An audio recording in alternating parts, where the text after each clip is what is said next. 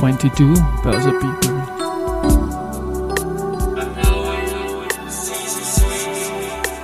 Are now in season 3. Presented by VAS.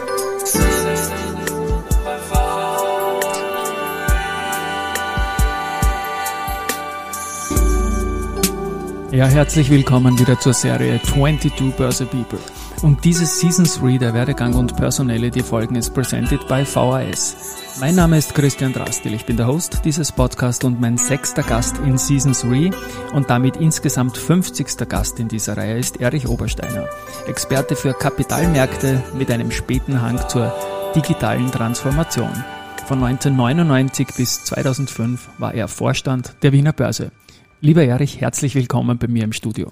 Ja, hallo und vielen Dank für die Einladung. Ich freue mich auf das Gespräch wieder mal ganz besonders. Das sage ich fast immer und es stimmt auch immer und in dem Fall natürlich ganz besonders auch. Vorstand der Wiener Börse hast du anmoderiert, äh, habe ich anmoderiert. Wir haben uns zu dieser Zeit auch kennengelernt. Ich möchte aber trotzdem zurückgehen noch in der Zeit. Äh, wie bist du an die Börse, an Kapitalmarktthemen gekommen? Mit dem Raiffeisensektor verbinde ich dich offiziell als erster Stadt Lektion, aber da wird ja mhm. vorher was gewesen sein, ein Studium oder ja, so. Ja, ja, genau. Es, es, es war ein Studium, es war eine Volkswirtschaftsvorlesung äh, von, von meinem damaligen Professor Winkler, der dann später auch Rektor geworden ist, über moderne Portfoliotheorie. Schön. Und ich war hin und weg. Also ich bin da drinnen gesessen und äh, du weißt eh, wie schwer Studenten normalerweise in der Früh auf die Uni kommen. Also das war überhaupt kein Thema. Also es konnte nicht früher irgendwie losgehen und, und bin wirklich an seinen Lippen gehangen und, und es war für mich danach äh, klar, ich will unbedingt in dem Umfeld arbeiten. Ich habe immer auch sofort äh, organisiert als äh, Betreuer meiner Diplomarbeit damals und habe dann auch mein, mein, meinen PhD äh, bei ihm geschrieben über, über diese Themen. Aber das war der Einstieg. Also mit dem war es für mich klar, ich will irgendwo im Kapitalmarkt arbeiten.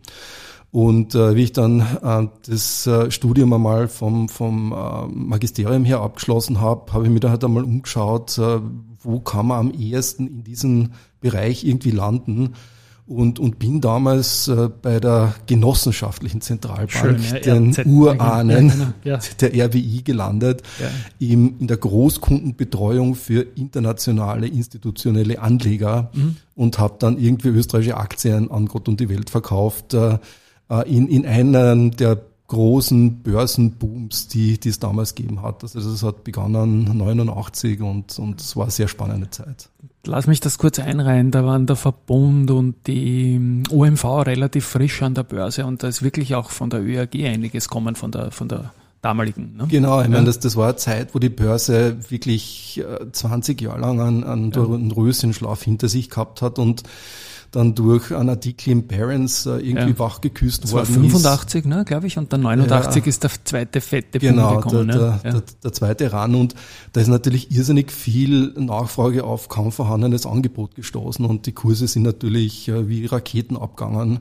und man hat dann natürlich versucht, das Angebot ein bisschen zu verbreitern, zu vergrößern und die ÖAG hat damals einige äh, einiges an neuen Angebot, einiges an neuem Blut an die Börse gebracht. Und kannst dich, hast du damals aus dem Bauch raus irgendeine so Lieblingsaktie gehabt, entweder für dich oder weil es die Kunden am liebsten gekauft haben? Was waren da, damals? Also äh, super Highlight war Wienerberger. Wienerberger also ganz ja. Europa, die ganze Welt wollte Wienerberger kaufen, eben mit dieser Ostfantasie ja. teilweise. Also das war und, und, und mit den Immobilien, die, die dort da irgendwo mit dabei waren und drinnen waren und, und der, der Schaschel war ja auch ein, ein, ein Kommunikator der, ja, stimmt, ja. der ersten Stunde und, und das, das war sicher eine der, der zentralen Aktien, aber auch die Banken sind gut gelaufen. Ja. Damals große Zeit von der CA auch, glaube ich. Ne? Die CA-Vorzug genau. war damals meistgehandelter Titel in Wien. Kann ja, ich mich noch gut erinnern. Auch ein super Bauchgefühl zum Beispiel für die CA gehabt. Und du bist ja dann innerhalb der, der Raiffeisen sehr rasch auf ein Spezialgebiet gegangen, das dir dann sehr, sehr lange begleitet hat, weil der Markt ist größer geworden und irgendwie wollte man eine Terminbörse mhm. machen. Punkt, Punkt, Punkt. Das äh, muss ich sagen, ist mir auch wirklich äh, zur rechten Zeit gekommen, weil ja. ich meine, ich bin dort rein mit, mit Enthusiasmus von äh, Wirtschaftstheorie und moderne Portfoliotheorie und all diesen Dingen angefüllt von der Uni und habe dann irgendwie gemerkt, eigentlich, wenn man Aktien verkauft, ist das mehr oder weniger Geschichten erzählen und ja. äh, diese ganze diese ganze theoretische Rüstzeug, das ich eigentlich äh, gehabt habe und, und auch umsetzen wollte, hat man dort ganz wenig äh, wirklich einsetzen können. Und, und dann ist eben die Zeit gekommen, man baut eine Termin- und Optionenbörse und das war natürlich perfekt. Ich meine, da habe ich eigentlich all die Dinge umsetzen und verwirklichen können, warum ich eigentlich in diesem Bereich gegangen bin. Und mhm. das hat super gut gepasst. Und du warst ja dann später auch zuständig für Futures und Options in der Raiffeisen-Gruppe, kann man also fast sagen, hab, oder? Das war ja, ich meine, ich habe begonnen dort in diesem Projektteam, das mhm. äh, von der Bankenseite her mitgearbeitet hat, die YouTube aufzubauen. Und es war eine extrem spannende Zeit. Wir haben uns natürlich vorbereitet, wir haben die Technik irgendwie ähm, sichergestellt. Wir haben auch den, den Reifeisensektor quasi mhm. österreichweit bereist und den Geschäftsleitern beigebracht, was Futures und Options sind. Und, und das war eine sehr spannende Zeit, weil ähm, das Verständnis von Leerverkäufen, Normalverteilungen und ja. so war halt nicht flächendeckend vorhanden. Und ich kann mich gut erinnern, ich habe dann einmal als Feedback gekriegt ähm, an, an äh, so ein Plot von einer Normalverteilung und ein riesengroßes Fragezeichen ja, rundherum. Ja. Das war ja auch die Zeit, wo es mit ATX losgegangen ist. Es hängt ja damit zusammen irgendwie, der ATX-Start und auch die, die ÖTOP irgendwie. Und das begleitet dich ja noch viele weitere Jahre. Habt ihr damals auch mit dem Grünbichler und so, oder ich glaube, die Heike Abt war auch schon irgendwie damals aktiv. Was sind da für, für Kontakte, für Namen, die seit dieser Zeit eigentlich schon dabei sind? Ja, Grünbichler definitiv. Äh, es, es war äh, auch der, der Professor Bichler. Äh, genau, der, ganz, der ist immer wieder genannt worden, ja. Ganz, ganz zentral mit dabei bei der ATX-Entwicklung. Und ich meine, ohne einen, einen wirklich gut durchdachten Index hätte das natürlich alles nicht funktioniert, weil ja. die, die, die Futures und die Optionen brauchen natürlich irgendwie ein Basisprodukt, äh, mhm. das, das äh, halt funktioniert und, und das wäre von WBI unmöglich wird. gewesen, ne? Das ist ganz klar. Ja. ja. Und der wäre auch äh, nicht real-time leicht berechenbar gewesen. Ja. In, in, und vor allen Dingen hätte man auch die, die Hedge-Portfolien, die natürlich im, im Options- und im Futures-Bereich ganz, ganz zentral wichtig sind, weil man ja die Risiken, die man auf der einen Seite verkauft, dann alternativ nachbildet mhm. hätte man über einen WBI sehr viel schwerer nachbilden können als über den ATX. Er ist ja konzipiert als Traded Index und, und mhm. damit auch als, als echte Grundlage für so Futures und Optionen. Ja, ist durchaus eine Erfolgsgeschichte auch losgegangen, auch wenn es die ÖTOP jetzt leider nicht mehr gibt. Ähm, wir haben dann eine spannende Zeit auch in den 90er Jahren gehabt natürlich und du bist dann Richtung Osteuropa tendiert. Du hast für Raiffeisen Capital in Prag zunächst was übernommen und das ist dann größer geworden und es waren dann äh, der Job irgendwie sich um die Auslandsniederlassungen auch äh, koordinativ mhm. zu kümmern. Wie ist, ist das gelaufen? Ich meine, ähm, wie äh, Zentral- und Osteuropa äh, begonnen hat, irgendwie sich zu öffnen, ähm, war das für mich eine faszinierende Geschichte und, und immer gedacht, da, da muss man irgendwie auch wirtschaftlich dabei sein und, und deshalb äh, hat es super gut gepasst, dass Raiffeisen begonnen hat, in all diesen Ländern Banken aufzumachen und, und auch spezialisierte Investmentinstitutionen. Und in Prag wurde eben die Raiffeisen Capital und Investment gegründet und äh, ich bin dann irgendwie mit fliegenden Fahnen dorthin gegangen, habe sie aufgebaut und, und drei oder vier Jahre lang geleitet.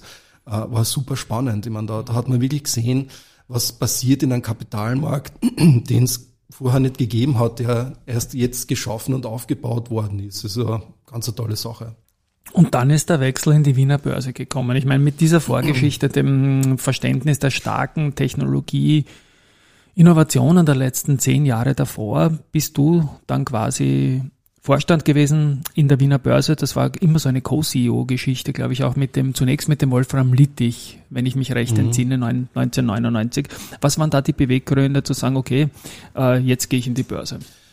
Also das war gerade die Zeit, wie ich aus Prag zurückgekommen bin. Ja. Und, und da war ich halt von, von einer sehr entscheidungsnahen ähm, äh, Rolle irgendwie an der Front wieder zurück integriert äh, in halt einen großen Konzern wo man dann natürlich äh, primär die, die Entscheidungen aufbereitet und irgendwie nicht mehr selber trifft. Und das, das hat mir irgendwie nicht so richtig äh, ähm, ähm, erfüllt.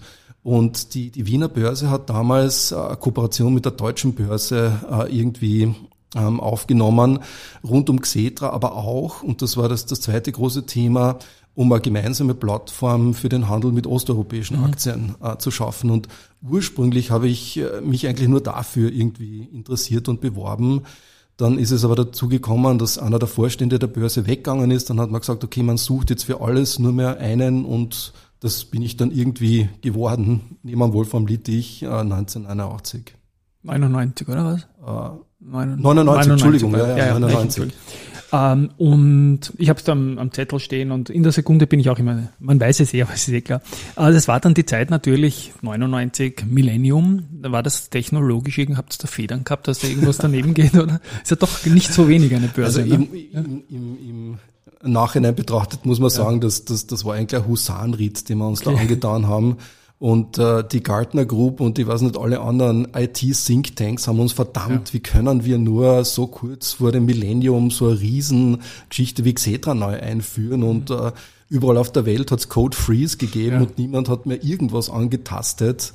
Also das, das war schon ein, echter Husarenritt, aber hat unheimlich Spaß gemacht. Ja. Und ich meine, man muss ja sehen, die Dimension von diesem Projekt, das es damals gegeben hat. Ich meine, die Börse war natürlich involviert, aber die Börse war ein Bruchteil. Es musste ja, der gesamte Markt musste sich auf, auf Xetra umstellen. Das mhm. heißt, alle Banken mussten ihre Systeme anpassen, was natürlich ein, ein Vielfaches des Aufwandes war, das, den, den, wir in der Börse selber gehabt haben. Ja.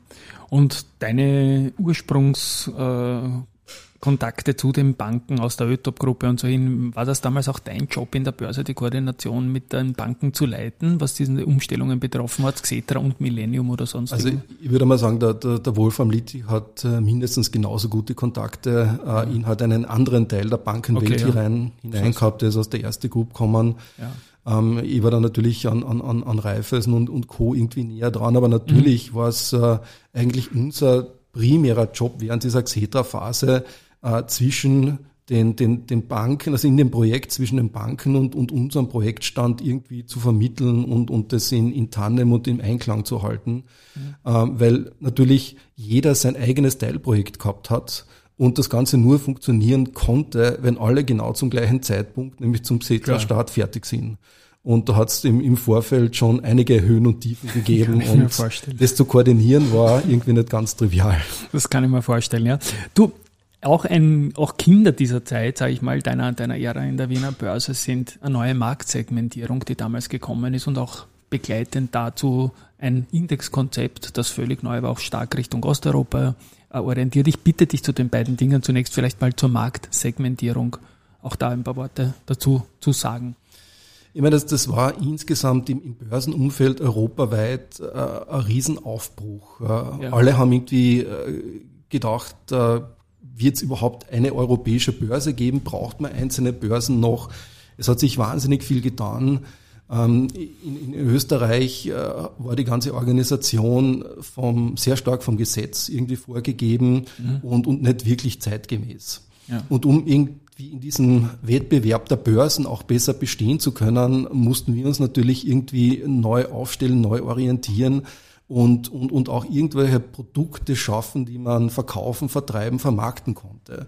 Und da war halt die, die neue Index, äh, Konzeption und, und damit einhergehend auch die, die Marktsegmentierung ein ganz zentrales Rüstzeug, um diese neue technologische Plattform, die wir mit Xetra hatten, auch mit, mit einem vernünftigen Produktspektrum zu füllen, dass man international verkaufen konnte, weil das war ja auch eines der zentralen äh, Überlegungen hinter Xetra. Man wollte den Markt internationalisieren, man wollte internationale Marktteilnehmer direkt anhängen, die es mhm. ja vorher so gut wie nicht gegeben hat. Mhm. Und es damals super gelaufen und auch die, der Markt selber hatte eine prosperierende, gute Phase in dem ersten Hälfte der Nullerjahre oder zwei Drittel bis zu Lehman hin, da komme ich dann noch dazu. Ich möchte dich noch fragen, in die Nullerjahre, in deine Zeit bei der Börse fällt natürlich eine internationale Begebenheit rein, die erschüttert hat, 9-11 im Jahr 2001. Hast du da irgendwelche Memories daran, wie das, wo du da warst? Jeder Na, absolut, oder? Wir das ja. absolut nie vergessen. Wir hatten nämlich ein Kooperationsprojekt mit einer amerikanischen Uni. Okay. Und genau an dem Tag äh, bin ich bei uns im großen Besprechungszimmer gesessen und äh, die sind gekommen, amerikanische Studenten, und haben bei uns äh, dieses äh, ähm, Projekt präsentiert und die Ergebnisse vorgestellt. Und dann hat mir irgendein Kollege zwischendurch einmal gesagt, du schau dir das an, da ist Wahnsinn, äh, irgendwie Flugzeuge sind dort in, in, in das World Trade Center reingeflogen. Und, und dann habe ich gesagt, äh, wir müssen die Präsentation leider unterbrechen. Ähm, wir haben dort Bildschirme drinnen gehabt, Fernseher, haben die eingeschalten und dann habe ich ihnen kurz erklärt, was, was los war. Und die sind natürlich alle komplett verfallen ja, da drinnen. Und dann habe ich noch gesagt, also wenn ihr versuchen wollt, irgendwen anzurufen, bitte macht's das und, mhm. und äh, die Präsentation machen wir irgendein anderes Mal. Ich meine, first things first und das ist das, was, äh, was, was jetzt zählt. Und ich meine, jeder war betroffen damals, aber die, die es halt unmittelbar direkt äh, getroffen hat, äh, die Amerikaner, die bei uns gesessen sind, also das, das Wechselbad der Gefühle, das, das die gegangen sind, war natürlich äh, ungemein stärker und, und intensiver als bei uns noch. Ja, definitiv. Ja, bei uns war es ja auch börslich dann relativ rasch wieder vorbei und es war noch etwas in deiner Börsejahre, so sechs Jahre im Vorstand. Einen, den ersten Teil davon mit dem Wolfram Littich, den zweiten Teil mit dem Stefan Zapodotzki. Und dieser zweite Teil war ja auch gekennzeichnet davon, dass diese ähm, Technologiebörsen, die neuen Märkte, die sind so ab 2000, 2001 gebrochen. Die hat es dann nicht mehr gegeben. Es hat in Österreich noch ein paar IPOs gegeben, die es geschafft haben, haben sie aber nicht wirklich durchsetzen können. Schön war immer noch 1999 Ballfinger, dass ihr die an die Wiener Börse gebracht habt als Trendwende auch im IPO-Markt. Aber dann ist das österreichische Können, diese Industrie, diese Brick-and-Mortar-Werte zurückgekommen und da DX ist gestiegen. Was war das für eine Phase dann, die, die ersten, also 2003, 2004, 2005 gab es kaum Krisen, es war Aufschwung da, es war eine Friedensbewegung in Europa. Wie hast du diese Zeit dann wahrgenommen? Äh, es war eine sehr, sehr ähm, angenehme Zeit, weil äh, du, du konntest natürlich in einem Umfeld dich bewegen, ähm, wo das Umfeld allein schon ähm, einen guten Teil der, der Arbeit gemacht hat. Ja. Und ich meine, an der Börse äh, hat man aber auch einmal verdient, oder? Weil wir haben ja nur gegen Wind in Wahrheit, ja, über, über die Jahrzehnte. Absolut, aber ja man, man muss diese Dinge halt nehmen, wie sie sind. Und, ja. und, und, du kannst an der Börse selbst kannst eine gute Infrastruktur zur Verfügung stellen, aber du kannst weder irgendwas dazu beitragen, dass die Kurse steigen, noch dass sie fallen. Ich meine, das, ja, das, das, das muss das internationale Umfeld sein, ähm, die, die Konjunktur und die Unternehmen selbst. Und natürlich äh, haben wir das auch genossen, ein wenig auf dieser großen Welle zu reiten. Also das war ein bisschen so wie, sich wahrscheinlich ein, ein Surfer fühlt, der halt irgendwann einmal die, die Superwelle erwischt und reitet. Genau. Und so haben wir es gehabt zwischen 2001 und 2005. Es war eine Traumphase einfach. Und in dieser Phase ist ja dann hinten raus auch noch die Raiffeisenbank International damals äh, an die Börse gegangen und die Post und so weiter. Und das sind hervorragende IPOs noch gewesen. Und das Raiffeisen ist auch das Stichwort. Du bist nach deiner Zeit bei der Wiener Börse zurück in die Raiffeisen-Gruppe gegangen, zur Raiffeisen Zentrobank und als Head of ECM-CE, also European, nein, Equity Capital Markets, Markets Entschuldigung, müde. Equity Capital Markets natürlich. Äh, CEE, das war dann ähm, da ist auch Lehman reingefallen in diese Phase fast, oder? Ganz zum Schluss, Gott sei Dank, okay. ganz zum Schluss, äh, weil es vorher natürlich eine super spannende Zeit war. Ja. Und äh, das war die Zeit, wo eben Osteuropa in der Entwicklung äh, irgendwie aufgeholt hat, die Wirtschaftsleistung dort toll war, internationales Interesse drauf war und, und, und viele, viel internationale Nachfrage für, für neue Börsenprodukte aus dieser Region da war. Und, und bin halt irgendwie von von Polen äh, bis Kroatien bis äh, irgendwie auch in die Ukraine und in all diese Länder dann halt irgendwie herumgeflogen und habe dann halt teilweise mit unseren lokalen Einheiten gemeinsam oder halt äh, alleine ähm, eine ganze Reihe von wirklich spannenden Börsengängern über die Bühne mhm. gebracht. Und, und, du hast erwähnt Lehman. Lehman ist, ist kommen wie der große Dampfhammer. Und ja. von, von einer Sekunde auf die andere war die Welt eine andere. Also keiner wollte mehr irgendwas mit, mit osteuropäischem Risiko, mit Risiko schon gar nicht und, und, und, und Osteuropa schon, schon überhaupt ja, nicht genau, ja. zu tun haben. Und, und da ist einfach diese, dieses, dieses Marktumfeld irgendwie in sich zusammengebrochen. Mhm. Und, und ich habe mich dann auch wieder irgendwie mehr auf, auf, auf Österreich irgendwie fokussiert und umorientiert, bin zur UBS gegangen und, und ja. war dann fürs Investmentbanking in Österreich zuständig bei der UBS. Das war auch eine spannende Zeit irgendwie, glaube ich, ne? diese Wende von den äh, Nullerjahren in die Zehnerjahre rein, da ist schon langsam losgegangen, so mit Schuldenkrisen in diversen Ländern, da ist es losgegangen, dass die Zinsen irgendwie weniger werden. Jetzt haben wir einen gegenläufigen Trend wieder. Das war dann doch ein anderer Bereich als, als Bereiche, die du früher gemacht hast, oder?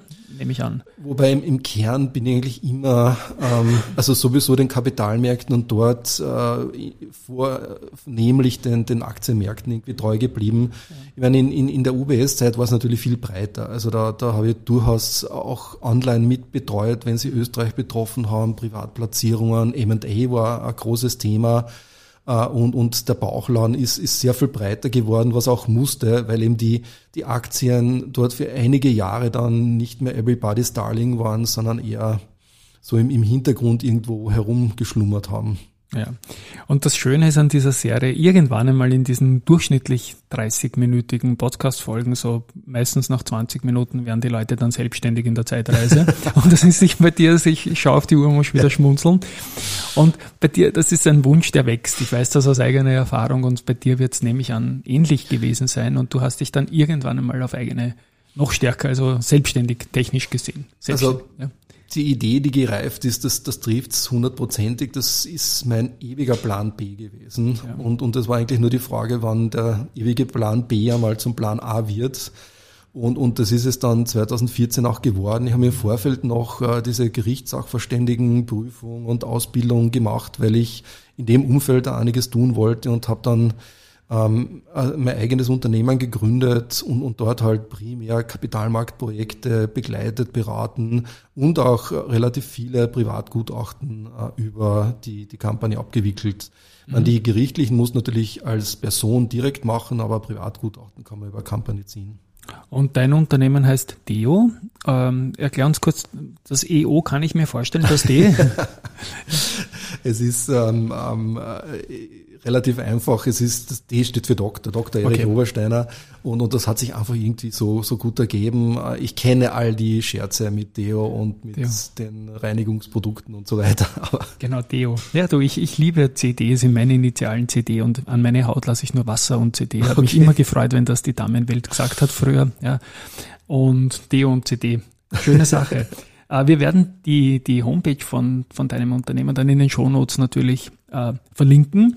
Äh, Tätigkeitsfeld. Ein bisschen was hast du schon gesagt mit dem Gericht und so weiter. Ja, was, also, und seid ihr auch knapp an Kapitalmarkttransaktionen, die dich ja immer wieder begleitet haben, dein berufliches Leben dran? Oder wird sich das entwickelt?